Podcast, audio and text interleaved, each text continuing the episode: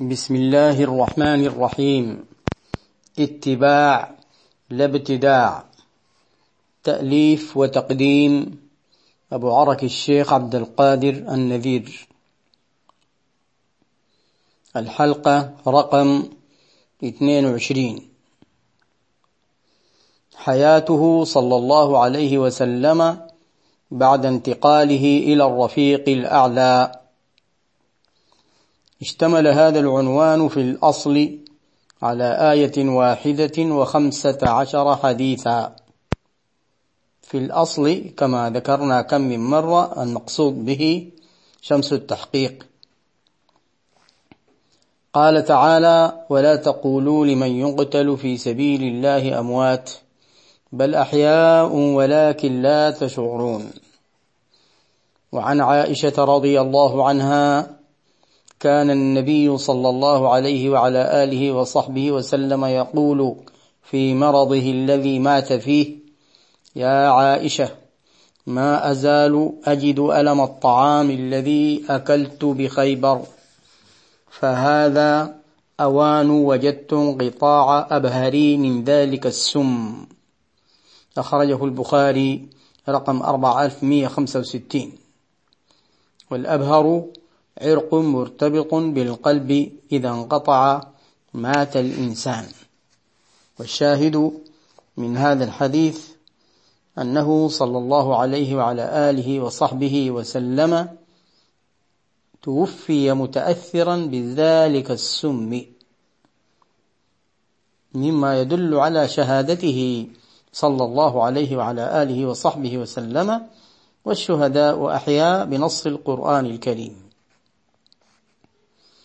وعن عبد الله بن مسعود رضي الله عنه قال لأن أحلف تسعا أن رسول الله صلى الله عليه وسلم قتل قتلا أحب إلي من أن أحلف واحدة أنه لم يقتل وذلك بأن الله عز وجل جعله نبيا واتخذه شهيدا.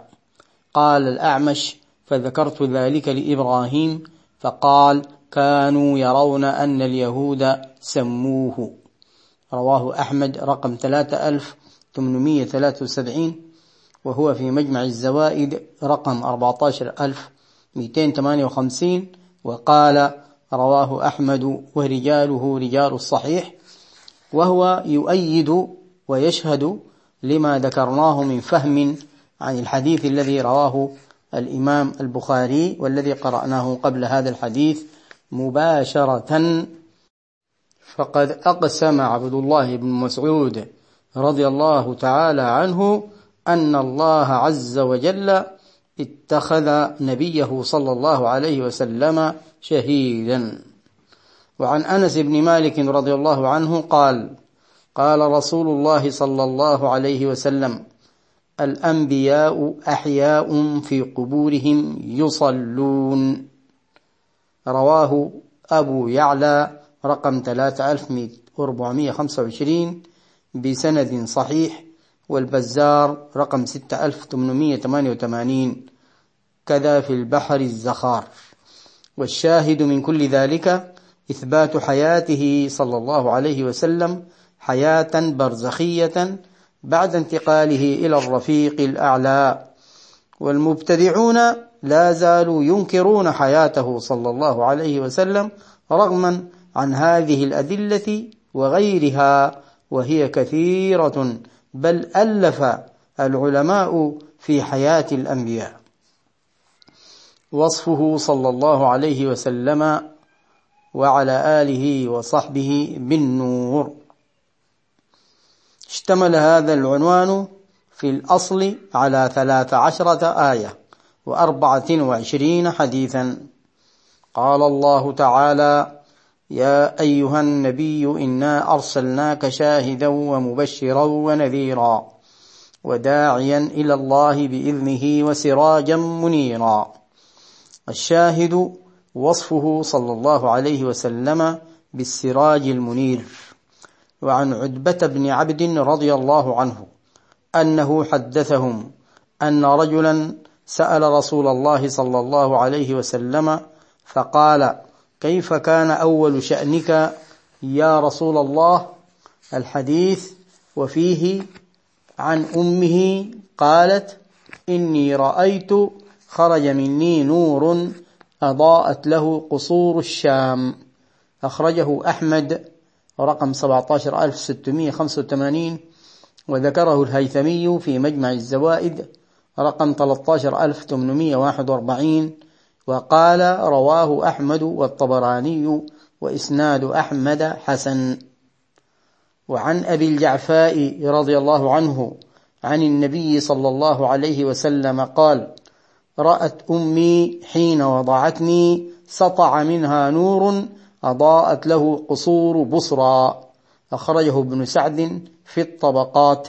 الجزء الأول صفحة 82 وصححه السيوطي في الجامع الصغير كذا في التيسير الجزء الثاني صفحة 23 وعن الحسن بن علي رضي الله عنهما قال سألت خالي هند بن أبي هالة التميمي وكان وصافا عن صفة رسول الله صلى الله عليه وسلم وأنا أشتهي أن يصف لي منها شيئا أتعلق به. فقال كان رسول الله صلى الله عليه وسلم فخما مفخما يتلألأ وجهه تلألؤ القمر ليلة البدر. الحديث وفيه له نور يعلوه. كذا في مجمع الزوائد رقم 14026 وعزاه للطبراني. وذكره السيوطي في الجامع الصغير التيسير الجزء الثاني صفحة 231 وقال أخرجه الترمذي في الشمائل والطبراني في الكبير والبيهقي في شعب الإيمان عن هند ابن أبي هالة وقال صحيح. والشاهد من المذكورات وصفه صلى الله عليه وسلم بالنور والمبتدعون ينكرون ذلك. وارجع إلى الأصل تجد أدلة كثيرة لهذه المسألة. كشف الغيوب للنبي صلى الله عليه وسلم. اشتمل هذا العنوان في الأصل على ثلاث آيات وخمسة وستين حديثا. قال الله تعالى وأنزل الله عليك الكتاب والحكمة وعلمك ما لم تكن تعلم وكان فضل الله عليك عظيما. وعن أنس رضي الله عنه قال سألوا رسول الله صلى الله عليه وسلم حتى أحفوه بالمسألة. أحفوه بالمسألة يعني ألحوا عليه في السؤال وأكثروا من سؤاله فيما يكره الجواب عنه. فغضب فصعد المنبر فقال لا تسألونني اليوم عن شيء إلا بينته لكم. فجعلت أنظر يمينا وشمالا فإذا كل رجل لاف رأسه في ثوبه يبكي. فإذا رجل كان إذا لاح الرجال يدعى لغير أبيه. لاح يعني إذا خاصم ونازع يدعى إلى غير أبيه. فقال يا رسول الله من ابي قال حذافة. ثم أنشأ عمر فقال رضينا بالله ربا وبالإسلام دينا وبمحمد صلى الله عليه وسلم رسولا نعوذ بالله من الفتن. فقال صلى الله عليه وسلم ما رأيت في الخير والشر كاليوم قط. إنه صورت لي الجنة والنار حتى رأيتهما وراء الحائط. وكان قتادة يذكر عند هذا الحديث هذه الآية يا أيها الذين آمنوا لا تسألوا عن أشياء إن تبد لكم تسؤكم. الشاهد في قوله صلى الله عليه وسلم لا تسألونني اليوم عن شيء إلا بينته لكم. فقد فهموا منه الإطلاق. لذلك وجه الصحابي رضي الله عنه سؤاله المذكور. وعن حذيفة رضي الله عنه قال قام فينا رسول الله صلى الله عليه وسلم مقاما ما ترك شيئا يكون في مقامه ذلك إلى قيام الساعة إلا حدث به. حفظه من حفظه ونسيه من نسيه. قد علمه أصحابي هؤلاء. وإنه ليكون منه الشيء قد نسيته فأراه فأذكره كما يذكر الرجل وجه الرجل إذا غاب عنه. ثم إذا رآه عرفه. أخرجه مسلم رقم 2891 والشاهد قول حذيفة رضي الله عنه ما ترك شيئا يكون في مقامه ذلك إلى قيام الساعة إلا حدث به وفيه من السعة في علم المغيبات ما لا يخفى.